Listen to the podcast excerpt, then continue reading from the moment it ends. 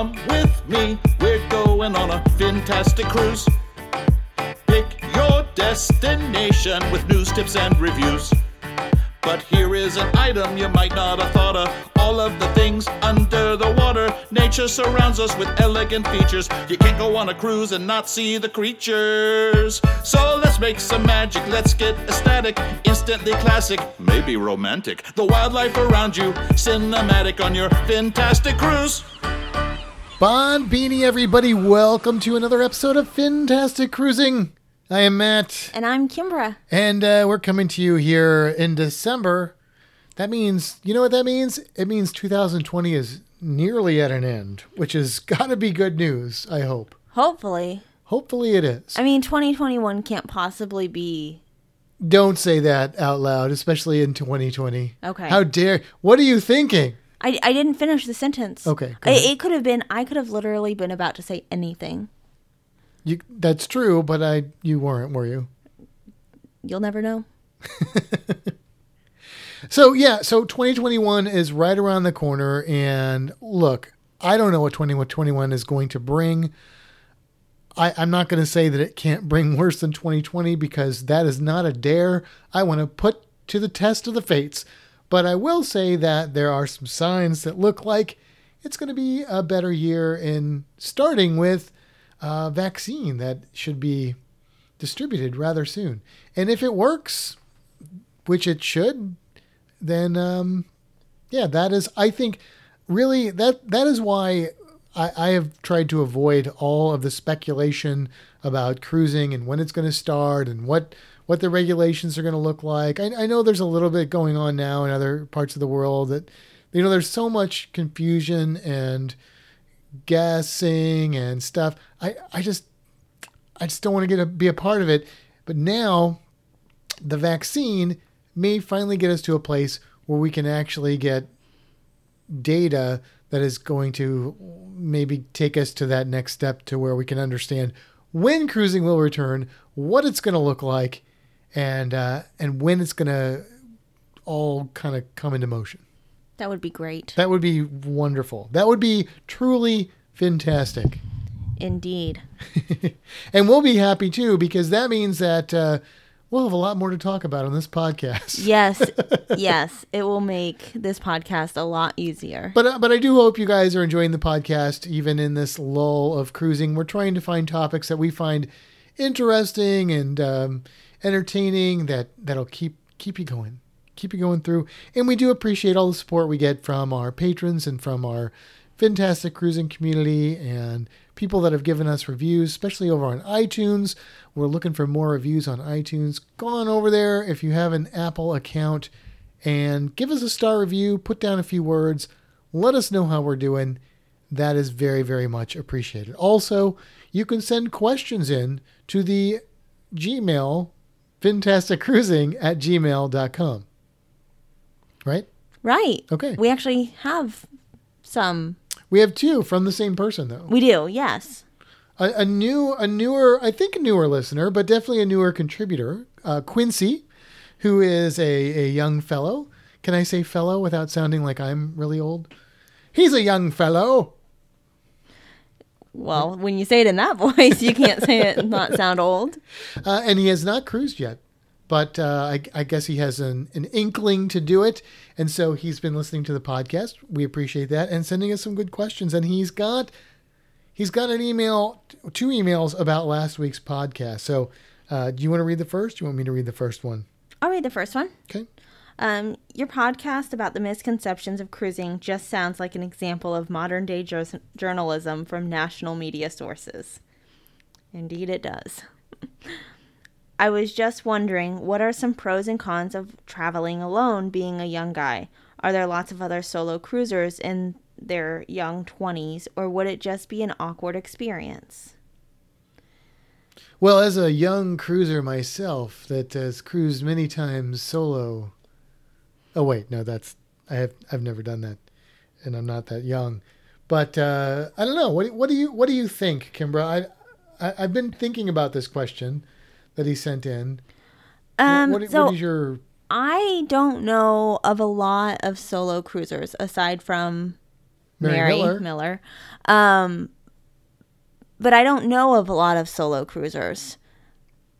I- And yeah, the- there's some, but yeah, yeah, not- the issue with cruising solo, unless you're on like a specific cruise line which has solo rooms. Norwegian. Okay, I think it's Norwegian.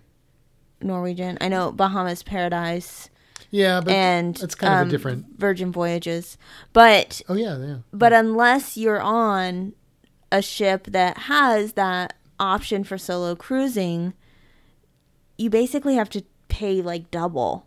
Right. So close I, to it. I don't know of a lot of solo cruisers. I'm sure they're out there. But yeah, um, as far as like getting to know people on the cruise, um, if you're out there and social and want to get to know people, it's possible. Absolutely.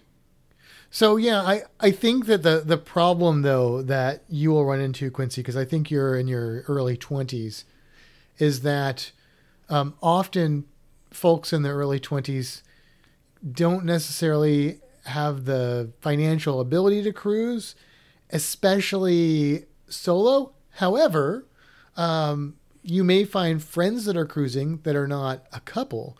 Uh, now I don't know the demographic of cruising, I feel like the average age, it, it varies from cruise line to cruise line and time of year and all that sort of thing. But I feel like the average age demographic is probably going to be closer to mid 30s. I, I believe that is kind of where you're going to kind of hit that that lower graphic. So you so your demographic. So you're not probably going to see a ton of 20 somethings on there, but that being said, uh, there are some cruises that that may be more suited to that. Virgin Voyages is a good example. Virgin Voyages is trying to cater to a younger market. They're looking to kind of tap into that 20 something vibe, I think. And so we don't know what's going to happen because they haven't been able to cruise yet, really, not for real. So we don't know what that's going to actually look like, if that's really the demographic they're going to end up with. But, um, but yeah, so I would say it's probably not your best option but you will find some people there. And if you are in your 20s and you're on a cruise, you're probably going to be more socially active or more likely to be socially active. And so there's a good chance that a higher percentage of those people, especially if they're single, would be doing some of those different activities where you could, you know, meet them. Yeah. Does that make sense? Makes sense to me. Yeah. Yeah. Uh, there's also times in port, although, you know, obviously you're not going to be around those people that long, so that may not be the best option, but you never know. Here's here's what I would suggest though, Quincy, is cruising would be a great thing to do if you can afford to do this in your in your 20s, in your early 20s. Maybe you get into a um, a bit of a relationship with somebody. A short cruise would be a great way to spend a little getaway time with them to get to know them and have a great experience. Yeah, a three or four night cruise would be really good for that. Yeah. Be like instead of like a road trip. I wouldn't do it on a blind date because you never know what you're going to end No. up with. But you know, somebody that maybe you've been seeing on and off or something like that. I think that would be a really good, good way to uh, kind of develop and grow that relationship, or see if it's going to develop and grow. Did our relationship develop and grow on our cruise? Sure, Sure. sure, of course. Don't turn my positive answer into not a positive answer. I'm just kidding. My man, man, man. All right, and then Quincy sent us another email. Um, I guess he was continuing to listen to the podcast. This one says, "Hey, Matt and Kimbra, just a point on why the lady sounded ageist." this is when we. So this is almost uh, a two-part question in two different emails, but they they relate to each other, I think, very well. Um, if you haven't heard the last podcast, we were talking about we're going over this article of this person who wrote about expectations of cruising and and how cruises fall short on everything. Um, Quincy says, I'm 22 and work with a lot of older people, and it is really fun to chill with them and, and all that. But I think the reason why that lady sounded so ageist was because unless you are in college or enjoy the clubbing scenes, it is really hard to find a fun time with people around our age to socialize and hook up with. I really do enjoy my day to day with the wisdom of the older crowd. Thank you. But uh, but it would be nice to let loose on vacation without disappointing someone that could be your mother. That is why I asked my other question as well, because it would be nice to meet people around my age. So, look, I, I totally, I totally, totally get it. Like, because I am not and have never been the clubbing type. And uh, I went to college, but not until really seriously until later in life. And even when I did right out of high school, I was just going to community college. I wasn't in a dorm. It was cha- it was very challenging, very difficult when you get out of high school to to meet people. You lose that social network. So, um, what I would say is that well, first of all, also let me say we're being a little tongue in cheek about the her being ageist, but I'm glad that you do appreciate your time with the elders because because some of us are you know like uh, my my friend demographic has always been well for the last two decades has been quite a bit younger than myself. Uh, like me. yes, which either means that I am really immature Yes. or young at heart. Oh, the second one. Mm. Yeah, probably a little of both.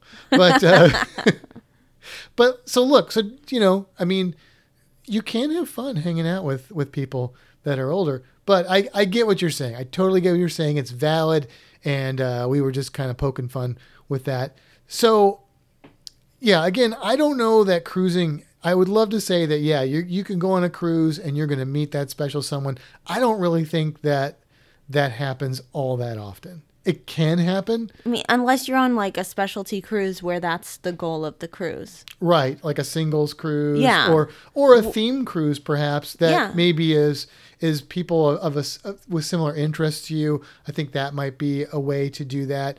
However, I will say this: um, the cruising community, which is vast and broad and uh, spans mostly through Facebook, there are a lot of people in the cruising community. And although the age demographic again is probably skewing probably 40s and 50s for the on the average in that demographic.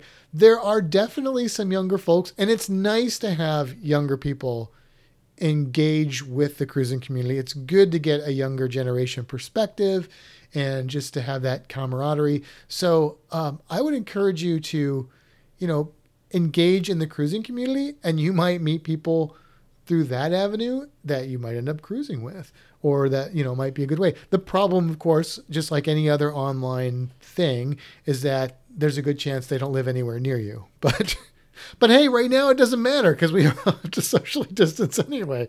Uh, but but yeah so that i guess that's the best i could give you. I, I wish i could say that yes it's the way to go to to meet people but i honestly i i don't think i think that would be misleading and and not accurate So, Yeah. yeah. All right. Thank you for the emails, Quincy. We hope to get more from you, and we hope that you try cruising once cruising comes back. I think you will enjoy it. Um, what else we got? We before we get into our, our sort of main topic, I guess we can talk about what we did today.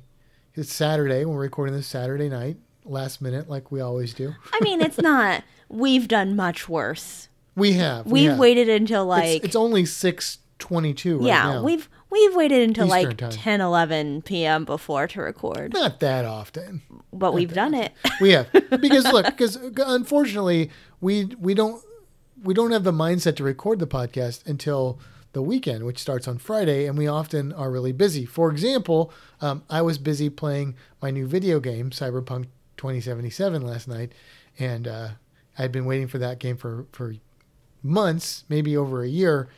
So I just wanted to play. So and and then uh, last the weekend before that, we were playing Dungeons and Dragons. Boy, we really are We're cool. cool, aren't we? Um, and uh, and today, today we were out doing stuff. What did we do today? We were enjoying our Christmas gifts. Yes, which are Kayaks. kayaks. We went. We took our kayaks out. It was. It was not. We thought it was the first time we kayaked together, and then we realized that wasn't actually true, because we did a kayak escapade at work one time. Escapade. I don't know. That's team not- building. Yes, it was a team building thing. We weren't in the same kayak, but and we didn't really like it was soon after I started. Like I was still kind of new. We didn't Yeah. really talk. No, I didn't But- really. we didn't really socialize then. Yeah. But technically, it was together. We it was technically it was, yes. So, but so today was really the first time we kayaked together. Now we we got individual. We have individual kayaks, so we took them over to a park called Lithia Springs, which if you've watched the Fantastic Studios, we have a video of Lithia Springs from last year. Unfortunately, the swimming in Lithia Springs has been closed, and I asked them today when they're going to open, and I got the uh, probably before summer of 2021. Thanks, that's helpful. Anyway, uh, the kayaking is not closed, so we basically put in there Lithia Springs Park, which is on the Alafia River, and we because we were leaving and getting out at the same place, we were starting and getting out at the same place. We kayaked upriver and then came back downriver. Which is the right way to do it. Yes, because you don't want to kayak downriver and then have to kayak back upriver for multiple reasons, especially on the. Now, I have done that on slower rivers. Like I've done that on Hillsborough, but I still don't recommend it. You're still better off going upstream and then downstream. So this would have been a terrible idea. We kayaked for what? We paddled upstream for what? For an hour? One hour.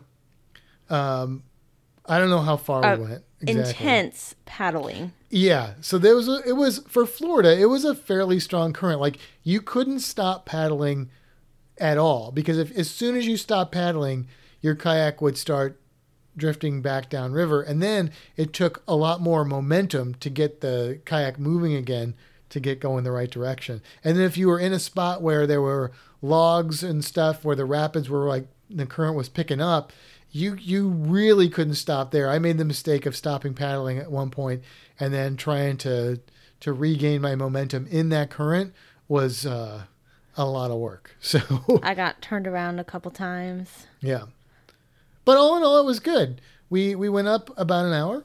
Mm-hmm. We saw turtles. We saw turtles. We had a great blue heron that we were annoying. Kept f- flying further up Oh. the uh, the water.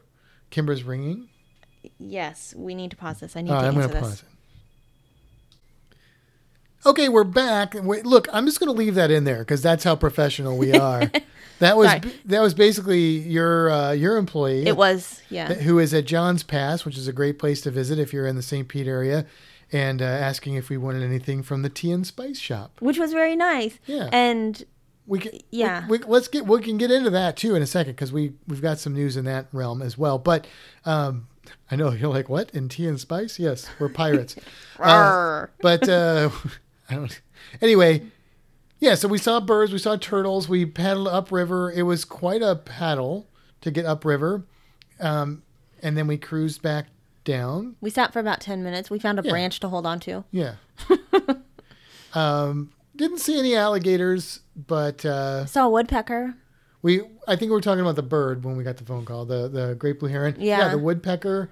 And I saw some sort of hawk, and I saw an anhinga. there you go. So it wasn't terrible. And it That got little out on the bitty turtle. You remember that little bitty Oh yeah, turtle? it was a little baby. It was funny. Matt was like, "Man, I thought we'd at least see some turtles." And I turned my head, and there was a little bitty turtle on the branch. And then, and then like less than a minute later, there were three, two or three big turtles on a log. And then we saw, we didn't see a ton of turtles, but we saw probably six turtles, maybe. yeah, but it was like that. really funny because we'd seen nothing except that that great blue heron, and then you said that, and then suddenly there were turtles. This, this great blue heron just kept flying like 50 yards up the river the way we were going. And then we get up there and then he would like fly 50 more yards up the river. Finally, he figured it out, or I guess Well, I think just- it was once we got to like the houses and stuff. He Oh, kind of went away. Yeah, then he went back the other way. But then we saw him again when we were coming back.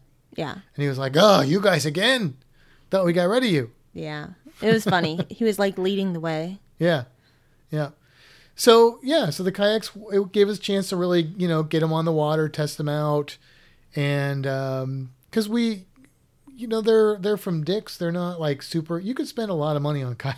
You could spend a lot of money on kayaks. A lot of money. Uh, we did not do that. We spent a moderate amount. We got a good deal on these kayaks, and uh, we did a lot of research, and I and I feel really uh, happy with our purchases because I thought that it, it they performed really really well.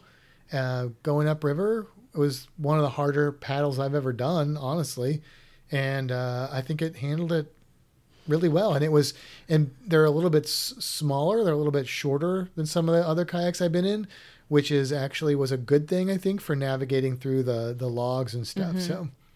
Yeah, pretty happy with our with our purchase. And the chairs, we've got chairs. It's almost like a little folding chair It's like a beach chair. on the kayak. Yeah, like yeah, that, yeah. So way more comfortable. Oh my gosh, than comfortable. any kayak seat I've ever sat in before. Like many times more comfortable. So that was our day today. I got stuck on a log. You did. You got stuck on a log. I got stuck on a log too. You're right. You did get stuck on a log. Yep, we both got stuck on logs. Yeah, that was fun. the problem with the kayak is is your if there's a current is you get you know there's a log underwater you don't see it and then you kind of run up on it the current's pushing you kind of wedging you back onto it so you have to like navigate it to try and like push yourself off without tipping yourself over and we both did that successfully and neither one of us panicked so that was good Yeah. it's good practice because a lot of the places we're going to kayak will have big alligators so I'm not Yeah. ready for that. yeah you'll be fine You'll What be if I run into an alligator? they move they're not like the logs Okay.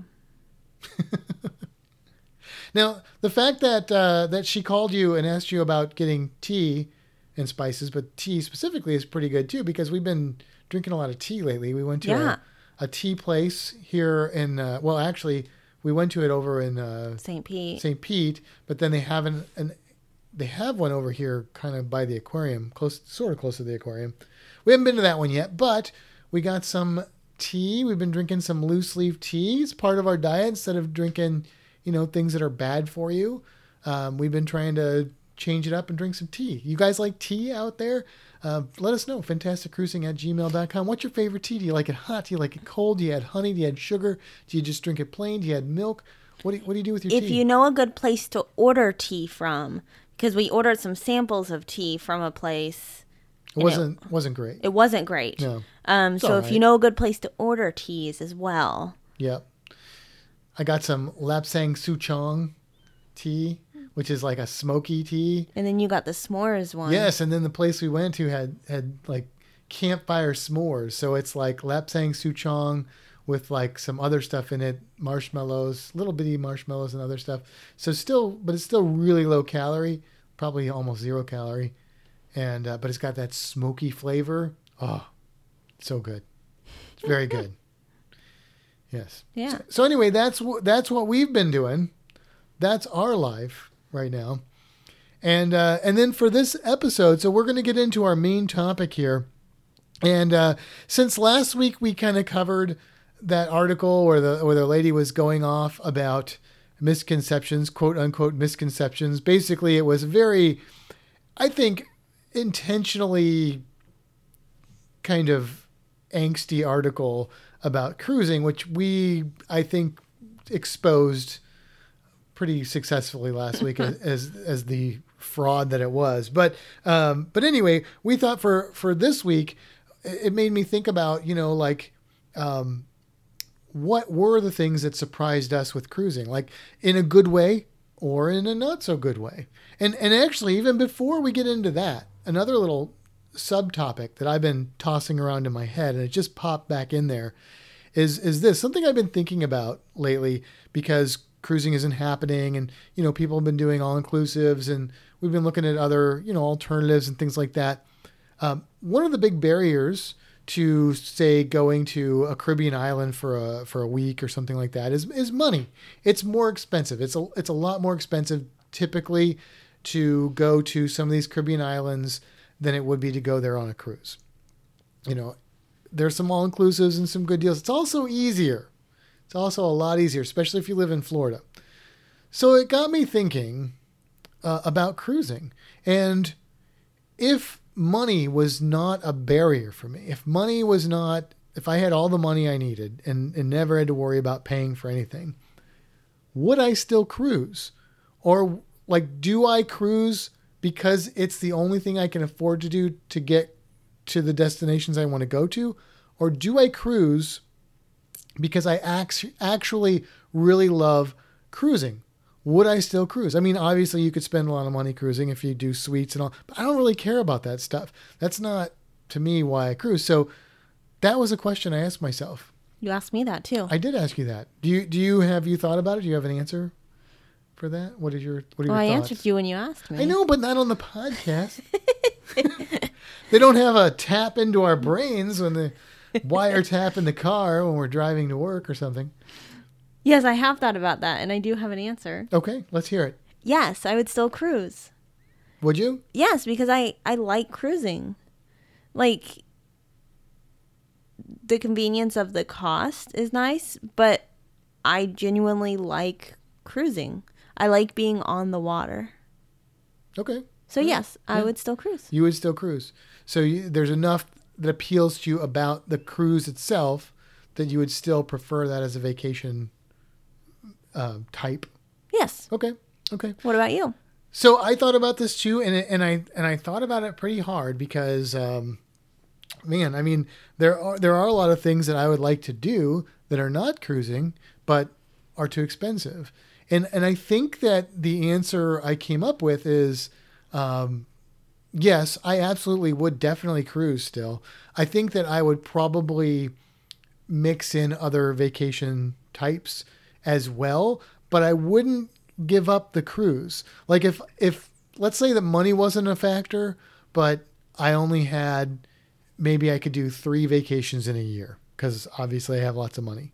So I could do but that's it. I have 3 vacation times in a year. I think I would still dedicate at least one or maybe two of those to cruising. And then I would spend the other one doing something different. Probably just going to an island and staying there for a week to scuba dive, or you know, going to like, uh, obviously going to like Australia, um, Europe, South America, some of these places I'd like to visit. But really, if money wasn't an o- wasn't an object for me, if I could go to, I would go to Australia. I would not just cruise, but I would cruise as part of my vacation. Like I would cruise to get to see different places, and then I would do like land vacation as well. I think that's what I would do. That was much more in depth than what I said. I didn't know you were going that in depth. I mean, I'm a thinker. That's what I do. I, I like know. to think about things and overanalyze them to death. I agree with what you said though. That I like to think about No. things and overanalyze. Oh, About cruising, like if money wasn't an object, then I would definitely mix in other vacations, but cruising would still be one of them. Okay. Okay, that's fair.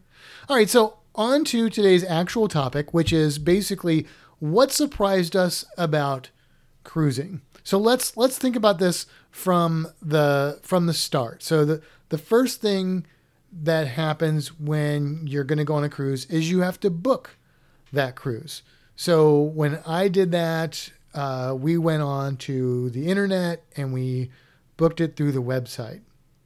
Um, I had no I had no real expectations on what that would be like. But I was a little bit concerned about the whole passport issue. Um, what about you? Did you have any any concerns or, or preconceived notions of what the the booking a cruise would be like? Um, I thought it was going to be crazy expensive. So I my first cruise, my first few cruises was with a friend who had cruised before with her family many years ago. And she had been trying to get me to go on cruises or vacations or something for lots of years and I just kept saying no, it's too expensive, it's too expensive. Can't do that. She finally once I moved down here, she convinced me to do a cruise and we started looking and I was like, "Wow." I, I will say that I did have that I did have that misunderstanding and expectation that cruising was real expensive, but when it was presented to me as an actual option of something that would happen, um, the price was revealed to me as not being that expensive. But but before I actually uh, before I had looked into it, um, I would have assumed that it was expensive. So I kind of had that too, I guess. But yeah, it was it's way cheaper than I thought. And and I guess knowing what it so one of one of the things one of my expectations of that cruise was that and I was really f- afraid of this is that we were going to be secretly nickled and dimed to death. Yeah. Like I thought, yeah, it says it costs this much, but what is it really going to cost? I thought there were going to be lots of hidden charges. I thought you were going to have to pay to play. I thought all I thought that was going to be the, the thing. Like I'm like this is not really what it's costing. This if it sounds too good to be true, it probably is. That is a an expression that I live my life by and it sounded too good to be true. But it wasn't. Cruising does have some things that could be considered hidden fees like uh, tipping, taxes, port fees, but if you know anything about cruising, if you do a little bit of research into cruising, all of that all of that cost, um, you know it's there, and you can find out what it's going to be very very easily. And so it's not a surprise when you're on the cruise. And even adding all that stuff in, the cruise is still a super affordable type of holiday. Yeah, I agree. That's that goes into kind of what I was saying with the the cost is you know, like I said, she had cruised once before with her family, and I'm like, this is really the cost. And she's like, yeah, that's it. And I'm like, but but there's food and there's this. There's no way all of this stuff is just included. And she's like, yeah, it is. And then we, of course, got on the ship, and I'm like, this stuff is all included. Right, I know it's crazy. And honestly, the the reason I think the reason that I started watching YouTube videos on cruising, which is how I got introduced to the cruising community, which was really, I feel like, kind of in its infancy back then. I mean, it, it was around, but I th- feel like it's grown exponentially. And since this was like around 2011, 2012 uh, time frame, the reason I watched YouTube videos was because I wanted to see what the real deal was. I was looking for that gotcha, that aha, and uh, everything seemed on the up and up like sea cruisers is one of the few things around back then with sea cruisers. I think Paradj was around. Um, Mr. Traveler was on. Um, Sherry, I think Sherry was probably around Cruise Tips TV at that point, but uh, her videos didn't pop up in my feed for a while. Uh, so, so those are the ones I was watching to try and find out, you know, what the deal was, and the deal was, it was up and up. So pretty cool. Yeah. Um, yeah, the passport thing, like you said, um, I didn't have a passport. So, yeah, my first couple of cruises, well, at least my first cruise, I was super concerned about my birth certificate, like, not being good enough. Right. I mean, it was my birth certificate. Like, it's not like a fake, but yeah, I was still, but... I still had that concern that I'm like, I'm going to get there and they're not going to let me go. And I've spent all this money for this cruise. Yeah. The advantage was it was out of Tampa, so I didn't, you know, I live in Tampa. so I had that going for me. But now I have a passport, not because I'm concerned about my birth certificate, but because it's just easier and safer. I yeah. think it's it's a lot safer. And, and, and yeah, look, I, I had the same thing, um, and and I've been rejected at the DMV enough times to be wary of that kind of thing. So, uh, you know, this is not the right birth certificate. It doesn't have the raised seal and like I'm not I don't raise seals. I raise reptiles. But anyway. So so yeah, so that was booking the cruise. Okay, so then um then let's see what's the next step would be to uh like check in and getting on the ship? Yeah, like that first day. First day, did you have any expectations of what it was going to be like that first day getting on to the cruise ship? Um I thought it was going to be a lot like the airport. As, as far as what what aspect of the airport? Like you've got to go in and check in and like it's all complicated. You got to have all this paperwork and it's got to be Why'd you have to go and make cruising so complicated? Um and then you've got to go through all of these super intense security checkpoints and you've got to haul your luggage around and you've got to sit around and wait for hours and then you got to get in this line and get checked in again. And you do have to do some of that stuff, but I haven't experienced it like it's not crazy. Like it's it's easy. You just do it. Yeah, I think I had some anxiety because I'm not a fan of going through security checkpoints, and uh, and I, and you know it was when I cruised, it was it had been a decade since 9/11, but still, you know, going through airport security is like such a nerve wracking thing. And sometimes and they walk around with dogs. and sometimes those people aren't super friendly, which I get it. I, I mean, I get that they, you know, they have to be serious about their job, and sometimes they are friendly. So I'm not, you know, if you are one of those people and you are friendly, I'm not talking about you, but uh, but I found that in the cruise terminal, the security. You do put your stuff through a metal detector. You do walk through a metal detector, but it's way more kind of relaxed and the people are tend to be pretty friendly. The people that are telling you where to go tend to be like you know hey you're going on vacation you know. It's it's just a happier experience. They now there's that's not to say there's not a lot of stress. There's a lot of stressed people and sometimes there's some tension and stuff like that but it wasn't bad. It's it's definitely an easier experience than going through airport security generally speaking which even that has gotten pretty streamlined now. It's not that big of a deal. I remember right after 9-11 when it was like you know an hour just to get through the security line and now it's not too much of a of a hassle I don't think in most cases. I have been on cruises where the the whole embarkation before you can get on the ship like there's was either the the other ship couldn't get off because of coast guard inspections or because of some other situation and then everything gets backed up and then you know, there's confusion and stuff. I have been in situations like that where I kind of was grumpy about it and, and wasn't very happy about it. But if I look back on those situations, I was still on the ship by like one o'clock in the afternoon. So I can't really complain too much about that. Uh, you know, I'd like to be on the ship more like around 11 or earlier if that's a possibility, but that's not a that's not a huge deal. What's two hours of your vacation time, really? So. Yeah, I'm gonna I'm gonna back up just a little bit. Um, Do you need that sound? Beep beep beep. Thank you. so one of the things that really surprised me or was very interesting to me is the way that you pass off your luggage or check your luggage for it to be delivered to you. oh, your room. yeah, with the porter yeah, guys. you just walk up and there's people there with carts and they're like, "Give me your bag," and it's like, "Okay," and then you go. Like that's just going back to the airport thing. You always have to go up to the counter and they have to put the tag on and they have to weigh it and then they have to all do the things and the stuff.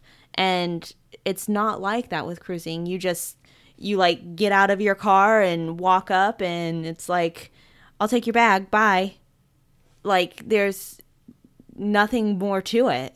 Right. It's pretty easy. I think I would have been more apprehensive about that if I travel like I do now with all the camera gear and all that stuff. But back then I didn't really have a lot of technology with me, so I wasn't too worried about it. But yeah, that I I get what you're saying. That was that is not an experience that I had had really in any other thing that I had done because at the airport, like you said, you got to go up to the usually you have to go up to the desk and and all that sort of thing. So yeah, cool. All right, so we're um, we're on the ship now. Um, what were your expectations about what it was going to be like on a cruise ship, and did, did it meet or not meet those expectations? Um, it was it was a lot different than I thought. I had no idea that cruise ships looked so extravagant on the inside. I had no idea. Like I'm sure I saw pictures, but I was like, whatever. What did you think it was going to look like? I I don't know. Okay. But I didn't think like my f- my first cruise Like a Motel 8? Probably not. I don't I don't I just didn't realize that it was like my first cruise I walked into the atrium and it's just like all of this fancy decor and it goes up many many floors and it just was not what I expected to see on a boat. You felt fancy, didn't you? I felt fancy. You she likes to feel fancy. She's got even though she's one of the least fancy people I know, she likes she has this weird I'm one of the least fancy people you know. You're not. I mean, you you don't wear makeup because I'm not like you're my not mom. Doing your hair. You're not like. You don't wear a bunch of jewelry.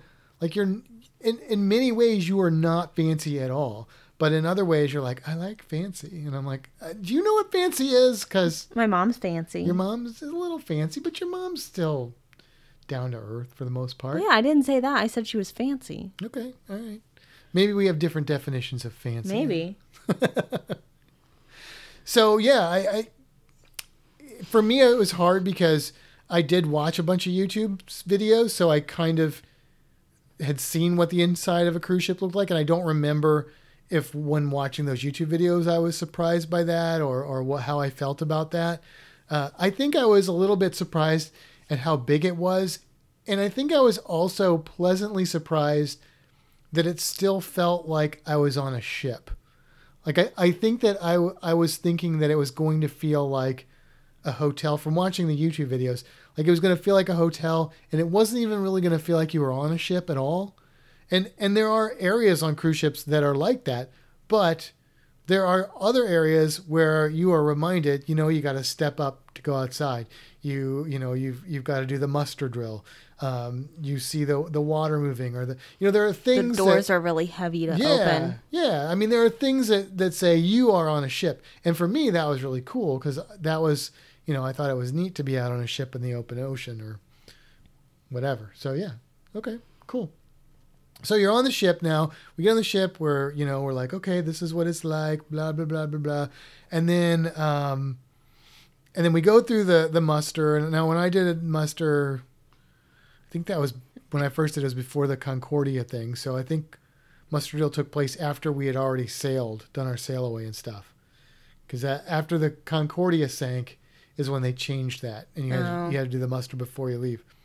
Anyway, I don't I don't remember being that surprised by that. I've been on a lot of boats in my life, and you know you usually go through a safety drill, so it wasn't really a big surprise to me that that would happen. I guess the next thing would be the cruise cabin. So you go to the cruise cabin, and um, is the cabin was it was it so small you were like oh my god I can't believe how small this is? Were you like wow this is really big? I mean what what were your thoughts when you saw the cruise cabin for the first time? So my first cruise was in an interior room. Okay, So- mine was too. Um, we walked in and it was small.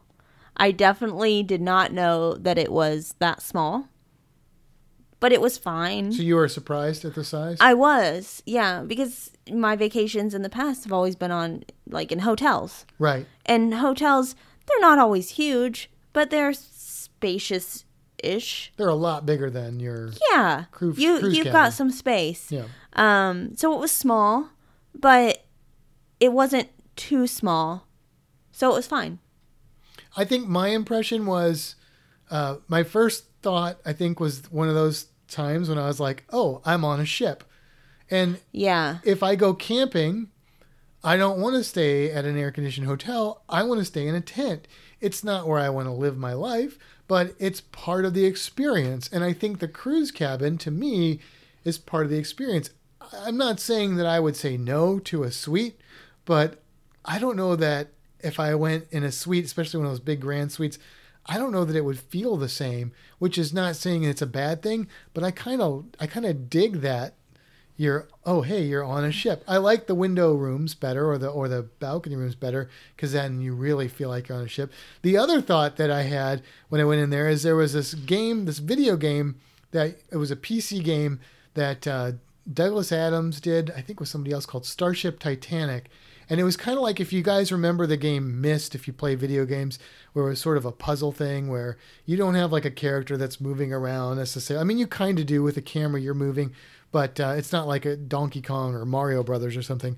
You're just solving puzzles. Well, that's kind of what this was, but it was Douglas Adams, so it was really funny and clever. And the room on Starship Titanic, which was essentially a cruise ship in space, it was this tiny little room and I didn't get this reference when I played the game because I had never cruised, but it was like your bathroom, your bed, your sink, everything in this room were like in drawers, and you would press a button and the stuff would come out so you could access the different parts of the room. It was like it was like an IKEA heaven, basically. So that was my second thought was like, oh, this is like Starship Titanic. I get it now. So that was my impression of the room. And then in comes the room steward. Now, this is not something I'm used to. This person coming in who seems to be treating me like I'm royalty, which was a little awkward to me at first. And then, you know, I look at a hotel, you have somebody come in and clean your room, maybe. Yeah, but you don't interact with them. No, you don't interact with them. They don't introduce themselves and give you a card and and you know, and then make you towel animals and all these sorts of things. Like it, that was like I had no idea it was going to be like that. And and if you would have asked me ahead of time, hey, this is what's going to happen. Are you good with that? I probably would have been like, I don't really like that. That makes me feel uncomfortable. Yeah, like no, they should just leave yeah, us alone. Yeah, just stay out of my room. Uh, it'll be fine. But now, having experienced it, it's great. And I love meeting my room steward. I love it when I have a friendly room steward that I can talk to and get to know a little bit and learn a little bit about them and where they're from. It it just it makes my cruise experience better. So that was a that was one of those pleasant surprises that I was anticipating maybe if anything it to be negative it turned out to be really positive. Yeah, I, I agree with that. And kind of an overall encompassing the staff. Like, I love that they get to know your name. And if you see them on other parts of the ship, they always say, hey, so and so. Right. What did you do today? How are you? What are you heading off to do? Like, they want to talk to you, they want to get to know you. At least they act like they do if they don't. But they. they make you feel like you're an important person. So so speaking of that, let's just transition right into dinner because I mean we we kind of skipped over lunch, which is at the buffet, but we'll we'll come back to that. Let's go to dinner though because this is another place where if you would have explained to me what it was like, I probably would have been like, I don't like I'm not a person that likes to feel like they're superior to other people. I don't like to feel like people are are under me. I like to be on even terms with people and and and so I the describing what that is like a cruise dinner is like and describing what the room steward is like would have made me a little uncomfortable but experiencing that um oop there's sirens there. Experiencing that i didn't feel uncomfortable at all because they were so friendly and i felt like i got to really know them. And i don't, I don't know if they were putting on that escapade to, to get a tip. I mean, we prepaid tips, so I, I don't know, but um, but it feels really neat, and it's it's nice to interact with people that are not Americans, and and you know, kind of get out of our bubble that we're the only country in the world that exists. It's just kind of a neat experience to do that, and so so that was kind of something I thought I wouldn't like, but I liked, and the food was outstanding. I didn't know if I'd care about the food. The food was great. Yes, the food was really good, and it still shocks me that you can just order whatever you want as much right. as you want. Like and as many things as you want. Like it surprised me the first time, and it surprises me still. Like it's just weird. Do you do that? I I have a hard time doing that. Like I will sometimes order a couple of appetizers but I've, I don't know that I've ever ordered two entrees. Now, I'm not judging you if you do that. In fact, uh, kudos to you if you do that. But for me, there's something inside of my brain that says that that's wrong. Don't be a pig. And, and I'm not saying you are if you do that because it's not big portions, but I feel like I'm being greedy or something. I don't know. Like, I feel like I'm cheating them. I, I don't know what it is. Um, I can't really do that. So I have ordered, like I said, two appetizers. I've ordered maybe two desserts before, but I think it's cool that you can do that. And if you are, and if you don't have these hangups that I have, then I think that, that I envy you for that. I envy you for that, and you should keep doing it. Yeah, me. as long as you're eating it, don't just waste it though. That that I would have a problem with. Yeah, me too. Though I sometimes I see a couple different things, and I'm like, "Ooh, this looks good, and this looks good," but I can't order like like you said, I feel like I'm like cheating them out or something because I'm ordering two entrees. Right. I know that I can order two entrees, but I cannot order two entrees. An interesting bit of psychology happening there. Now if now if you and I ordered entrees and then we split a third entree, I could probably get my conscience to go with that. Yeah, I would be okay with that. That's how I usually get through the appetizers. I'm like, well, I'm going to get this appetizer, and then you want to split this appetizer? Okay, let's get that. Especially, too. I mean, especially if the appetizers like the cheese plate, like right. that. And those those are often really really small. Too. Yeah. On so. top of the the cheese and bread we've already eaten at the buffet. Yes. Let's let's go to the buffet now. Did you have anything else to say about dinner? No. Okay. I think we covered it. Let's go to the buffet because um, I you know I'm I'm like whatever buffets I they're they're fine. I don't have anything against them. I don't. I'm not like a huge fan of buffets, but the buffets on the cruise ship are. I feel like they are a notch above your average multi-food buffet. Um, and I was pleasantly surprised. Not only was I pleasantly surprised by the fact that they had a lot of different food there that then and the food was the quality was pretty good. I was really delighted because the first one I did was a Royal Caribbean ship to see that they had Indian food, and I was like, "You mean?" Because when I go to an Indian restaurant, it's like a special occasion because Indian restaurants in Florida are not inexpensive restaurants to go to. So when I get to go to my favorite v- venue of food, uh, t- style of food, it's usually rare. So maybe a few times a year. So seeing that I would have access to Indian food made me super happy. And then, um, and then I ate a lot of food. What What were your thoughts of the buffet? Um, I mean, it was a buffet, but I do agree that it's usually when I go to a buffet, I'm I actually besides cruising, I haven't been to a buffet in a very very long time because they just kind of gross me out. There's Um, the fancy. Well, so let me go back to way back when. Um, there's a place in Terre Haute called Pizza Inn that was a I used to work at a pizza inn. Okay. There's a pizza buffet, but of course they also had a salad bar. And after the pizza, one of my favorite things to get was the chocolate pudding that was off of the salad bar. One time, my mother saw children go up to this salad bar, grab the spoon out of the pudding, lick it, and put it back. so that is what I think of buffets. I mean, that could happen. That could I happen. know. But it could happen with a chef in the back, and you never know it, too. Yes, I know. But I we think saw that one happen. It's less likely to happen. I don't think it happens often. And I think it's probably less likely to happen on a cruise, especially it will be now, uh, than it would be on a, another type of buffet because I feel like there are usually people watching. Well, that's what I was going to say. Oh. You you I took cut the in. words right out yeah. of your mouth. So the thing about the buffet on the cruise is there's always people right behind the counter. You're not gonna have somebody licking the spoon and putting it back.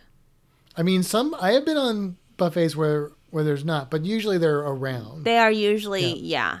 yeah, so that's less likely And there's to happen. tons of options. Like you have the American stuff and you have the other stuff and you have the specialty stuff and you have the all the stuff. and Like- pizza. And pizza. Oh, the pizza. like 20 most ships 24 have hour 24 pizza. hour pizza so that's yeah so so here's one thing that was kind of a negative for me well i did it to myself. Uh, i went on my first cruise and probably my second i think but maybe my third cruise i had learned my lesson. Uh, because there was so much food um, i overate bad to where i gave myself stomach aches. And i really focused way too much energy on food uh, I don't do that anymore. Uh, one, because I know better, but two, because I, I know it's it's gonna be there. Like Matt, it's gonna be there. You don't have to eat everything on the buffet now. It's gonna be there tomorrow. You can get it later on, and so I pace myself, and um, and that makes it a little easier. But one of the one of the things that I think people have a, a conception of cruising is that that it's all about food and that, that there's way too much food and that people eat too much. And that does happen but i think it's something that happens more to people on their first cruise or so until they kind of learn unless they uh, unless they listen to a podcast like this and they hopefully learn from our mistakes or my mistakes. I don't know did you overeat on your first cruise? No. no? No. really? Well, because one, the now if feel you gluttonous. if you go to the MDR, the portions are small, and They are. I'm used to eating very large portions because that's what I do. Um, so I didn't have that issue at the MDR, and because buffets are buffets to me, I'm always one to just get little bits of things because I'm not sure if I'm gonna like it. That's part of being the picky eater thing. So I don't go overboard. I'm like, I'll get a little bit of this and a little bit of this and a little bit of this. And if I like something, I might go get a little bit more. But I never had the issue of overeating because I am so picky. See, I ate em- I ate enough on my first cruise to make a hobbit proud. Like I was like, got on the ship, ate at the buffet. Oh, there's pizza. Let's go get some pizza. Hey, there's ice cream. Let's get a little ice cream. You know what? The pizza's still open. Let's get some more pizza. All right, now it's dinner time. Hey, you want to go get some food before dinner? All right, let's go do that. And then after dinner's over, hey, we're still up and the, the dining room's open. Let's get another little bit of snack from the from the buffet. And then uh, and then oh wait, we can still get ice cream and pizza. So uh, I ate a lot of meals on my first cruise, which was only a three night cruise. A lot of meals. You're making me really hungry right now. I know now. we haven't eaten dinner yet, so that's probably all right. Let's move off of food then. Let's move away from food. Um, let's say okay, so now um, let's go to let's go to um, let's go to entertainment. You want to go to bars or entertainment? um, Did you have expectations about bars and, and neither one of us are casino No, people, so I, I don't know that we care about that. But Not really. I mean, there's bars everywhere, and I guess the the people just walking around saying, "Hey, do you want a drink?" Like that was one of the first things we got on our cruise. We got on the ship and we went and sat down at a table because I needed to make all of my my family phone calls before shutting because I didn't do internet um, before shutting down for a week. Um, so we sat down at a table and somebody walked by and was like, "Do you want this drink?" And I was like, "Yes, I do. Here's my card." And then that's the other thing is the way that you pay for things. yeah, the ship card. When you said that, it just Yeah. in my head too. That's Um, really cool. yeah, I, I love that you just carry around that card and that's your key and that's your money and that's everything. I'm jumping all around. Jump around, jump around. So so you got so you like the the drinks. You like I I thought the drinks were going to be crazy stupid expensive because that's how they are to me at most bars, and I found that they were about on par with most land bars that I go to. Yeah, if I, I- see you know fancy drinks or whatever, they're about the same as that. They're not crazy expensive. Yeah, I agree with that. I thought they were going to be crazy and and he came by and he was like, "Well, my first drink, I was like, I don't even care. It's my first drink on a cruise. I'm just going to get it." But then when I saw that it was like $9, I was like, "Oh, it's only $9?" So then I drank more of them. Wow, money bags. Okay, all right.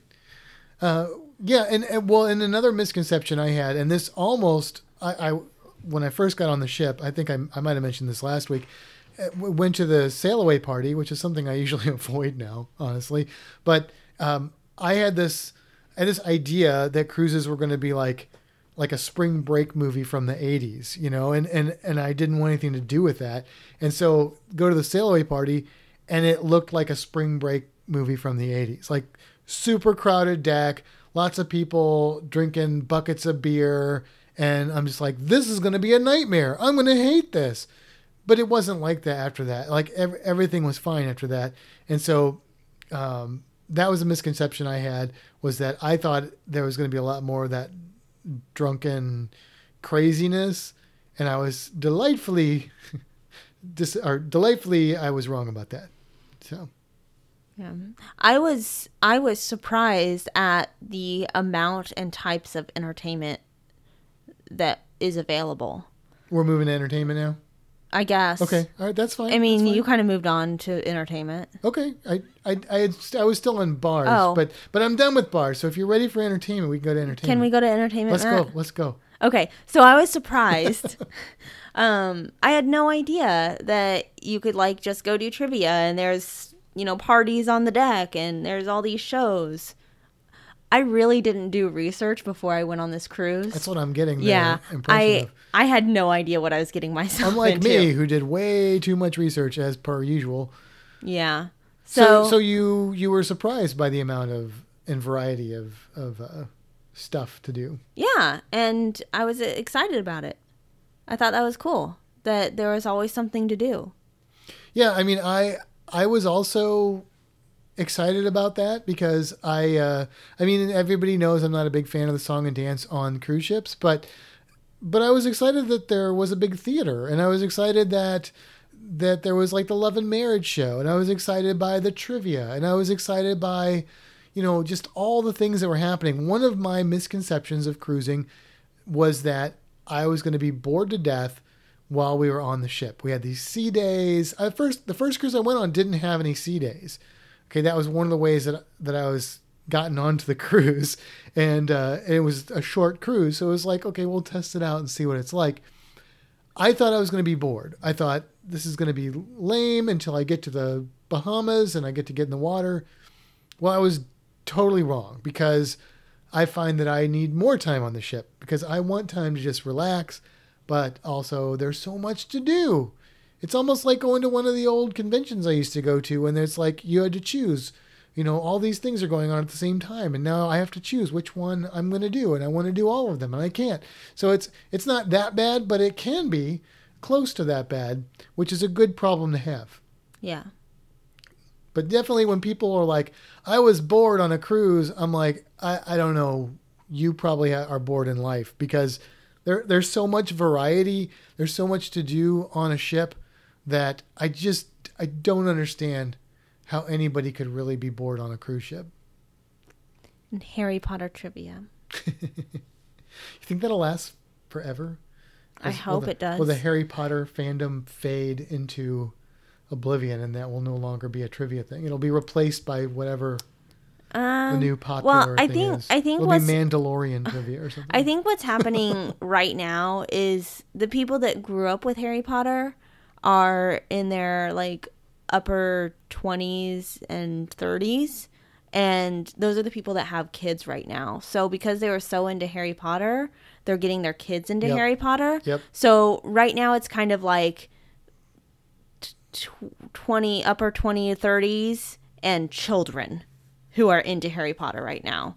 And there's some in betweens and yeah. stuff. Say there there are definitely older people who are very much into Harry Potter, but yeah, I think you're right. It's kind of a resurgence, and when you have kids, I'm assuming because I don't have any, but uh, when you have kids, then you, they get to that age that you were at when you saw the magic of Star Wars or whatever, and you want to share that with them, and so anyway, that's a that's a whole tangent we just got off on there. So the entertainment was surprising and delightfully so.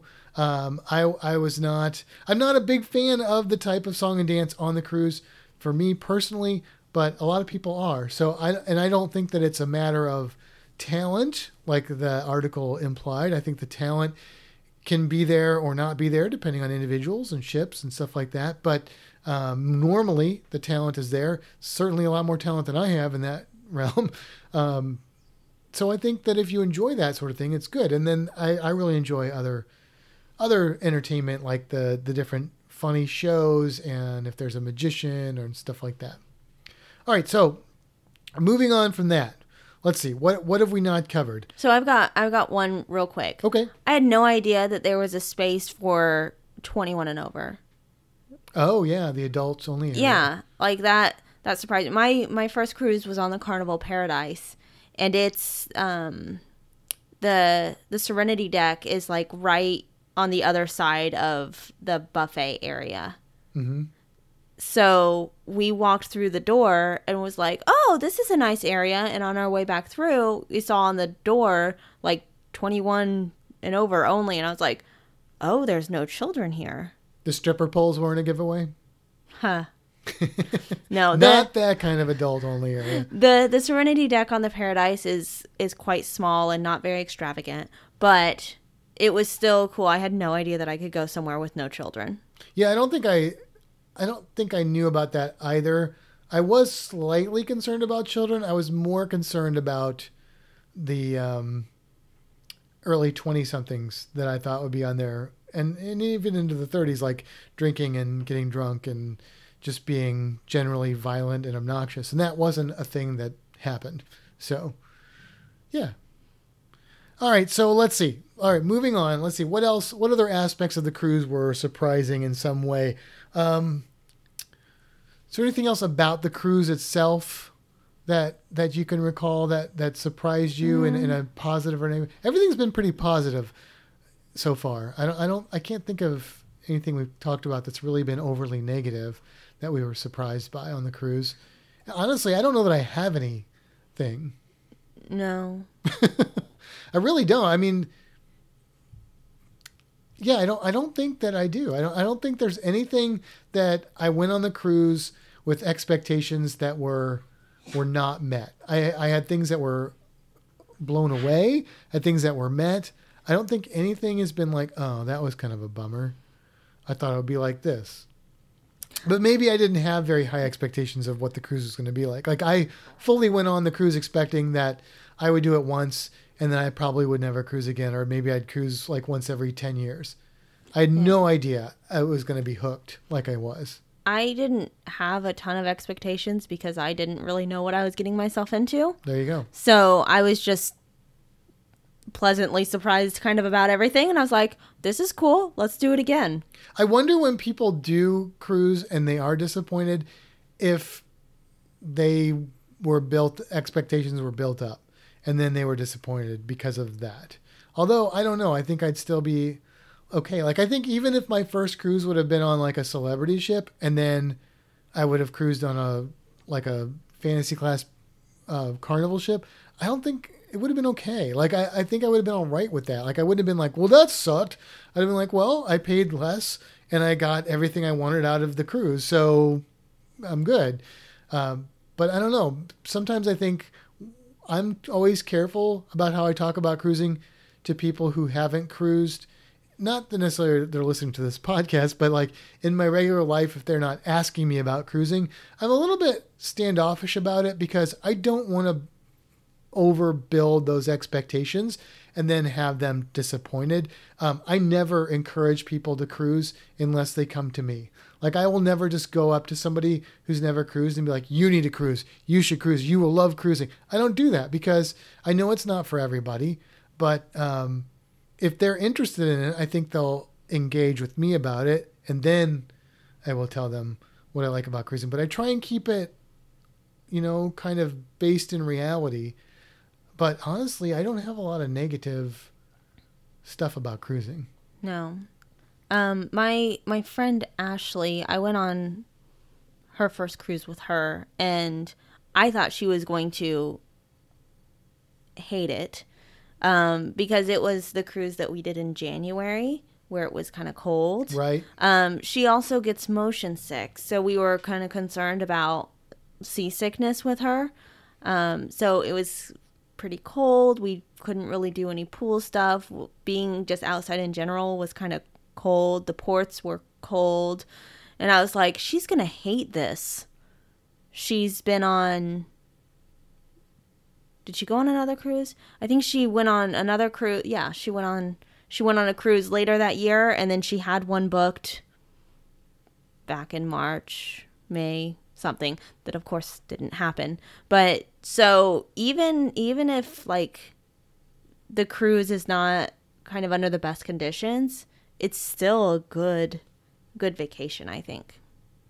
Yeah, and I and I wouldn't even necessarily like if I went on a cruise and it stormed the whole time. Obviously, I I would have some disappointment in that trip, but I could not blame that on cruising in any way. Like um, that is the exception to the to the norm, and you could have that kind of experience on any kind of vacation. It's just that's just how it is. So I, I wouldn't hold that against cruising, and I wouldn't say that cruising has more of that sort of disappointment than other vacations. In fact, I would say quite the opposite because it has the ability to move around and take you where you need to go to avoid things sometimes. But uh, but yeah, I would I would say that would be the case. So all right, um, I think that's it. Anything else you, that you can think of? We didn't get into like excursions and stuff, but I, let's leave that for a different day. Yeah, I think that's a completely different kind of topic. Yeah, yeah. So, so basically, what the bottom line is that we were both we were both pleasantly surprised by cruising.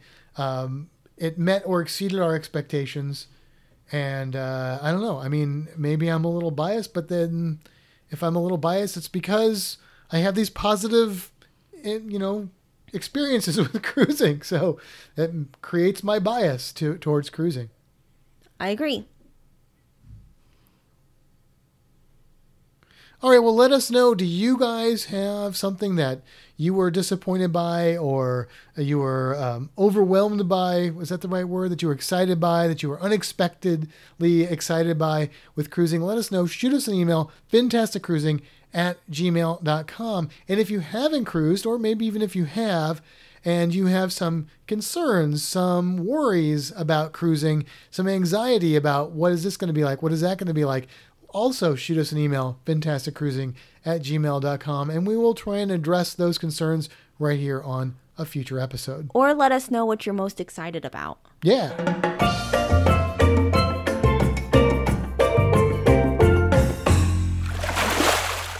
Okay, so last year about this time, we did an episode called Why We Hate Cruising. Wait, what? We did, yeah, we did that episode. Yeah, that's what the that's what episode what what I don't know what number it is. Don't It's- go it was December last year. Yeah. Anyway, we did the ochre sea star or starfish. And so this year I was looking through the cruise creatures and I'm like, what haven't we done in a while?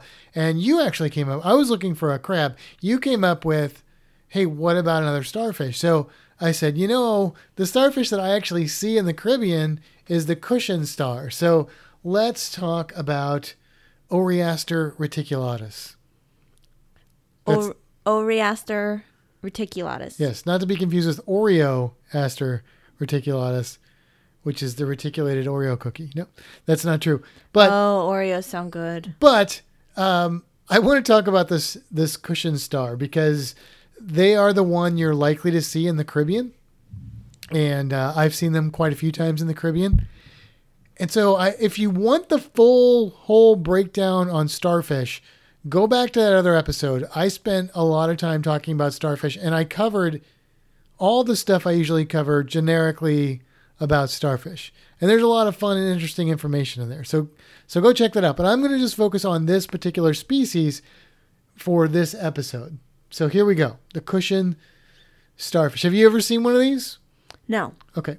So they are usually, if you see the adults, they're usually orange. Now, the descriptions that I read say that they could be uh, kind of red or, or yellow or brown, but everyone I've ever seen has been orange, maybe reddish orange, mostly orange. And when they're juveniles, they're green, but they're in a different habitat. When they're juveniles, they, they are in the grass beds where they blend in. You could find the bigger ones in the grass beds too, but normally I see them on just kind of generic sandy areas. Not my mom. They're not on my mom, but just regular bo- sandy bottoms. They're not on my mom's bottom. But what they're looking for is they're looking for food. So these guys are actually omnivores, and they what they'll do is they'll gather a bunch of just sediment from the bottom, and they will they just like the other starfish they they stick their stomach out, sort of invert it out of their bodies, and they digest the good stuff out of the sediment. Now they really are looking for like sponges. They might eat some other invertebrates, but apparently they love sponges. Some of you may think sponges suck, but they don't. You see what I did there? I think sponge is clean. I mean, but by sucking up the water, right? And then they, anyway. Yeah. Anyway, um, these guys are pretty cool. Now, one of the things that I always say about starfish that is, I guess, wrong is that starfish have to have at least five arms. But apparently, occasionally, the cushion star is born with four arms. And look, here, look, Kimbra, here's a picture of one with four arms. Oh, that looks weird. Right? It's I'd not say- a star. I'd say it looks odd, but really it looks even.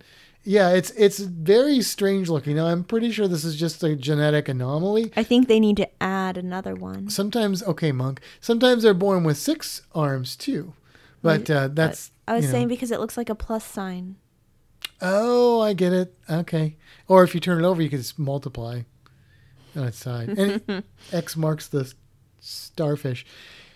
Anyway, um, there's a good chance you're going to see these guys, and uh, a lot of times, if you're on a, a tour, like a snorkel tour, the guides may. This is one of the animals the guides may find and bring up. These guys and queen conchs are another one that I see them bringing up a lot to for people to take a little gander at.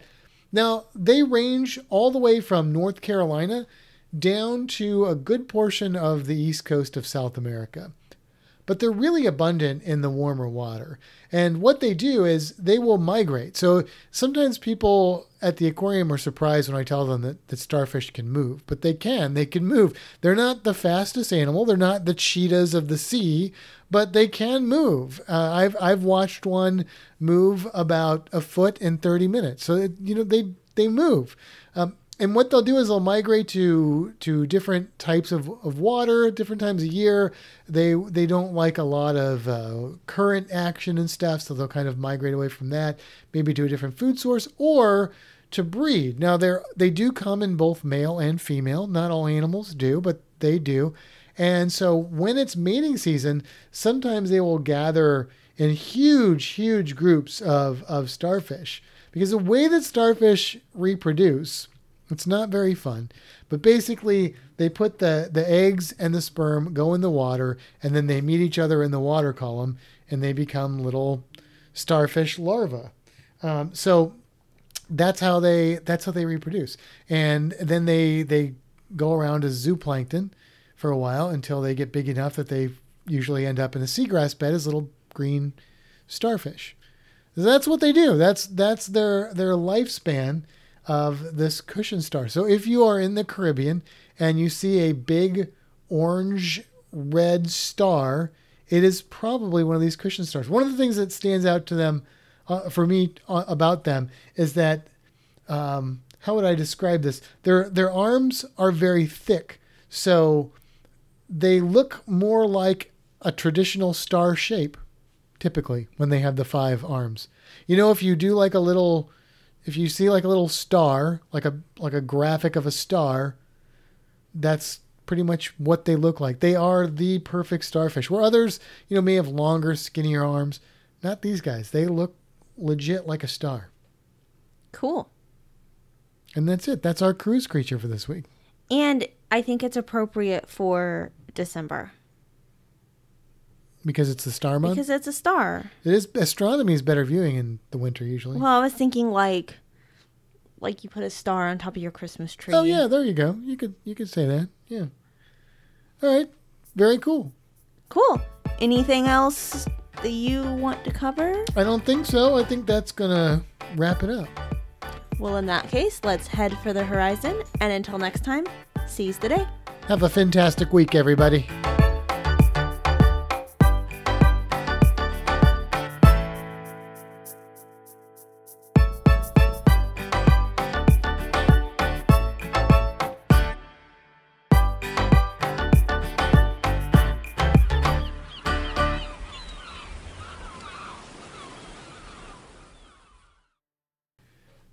Well, thank you for hanging out after the uh, the music, after the music has ended, and uh, to our little secret special spot that most people know about if they listen to this podcast. Our secret special spot. Welcome to meeting us at our special secret spot. That's creepy. but welcome. What are we going to talk about today, Kimbra? What's our what's our thing? What's I our think- shtick for the day? I think we're going to talk about what has been encompassing our life for the last week, which is food. Food, food, food, glorious food. Please, sir, may I have another? Another? What is it? How does it go? No boy ever. Oh, no, please, sir, may I have some more? That's what it is. No boy ever asked for more. You never seen Oliver, have you? No, I haven't. Anyway, um, yeah, we're on this diet. My mom calls it a program. Yes, she does call it a program. We're on a It's- program. We're on the program.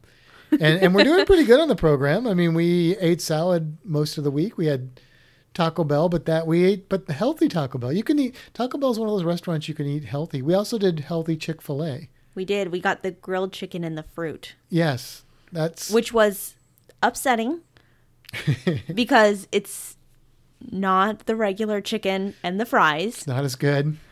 But it wasn't It's bad. convenient and it's really healthy. So, Really healthy. yeah. So I don't know. I mean, we haven't even been doing this a week yet.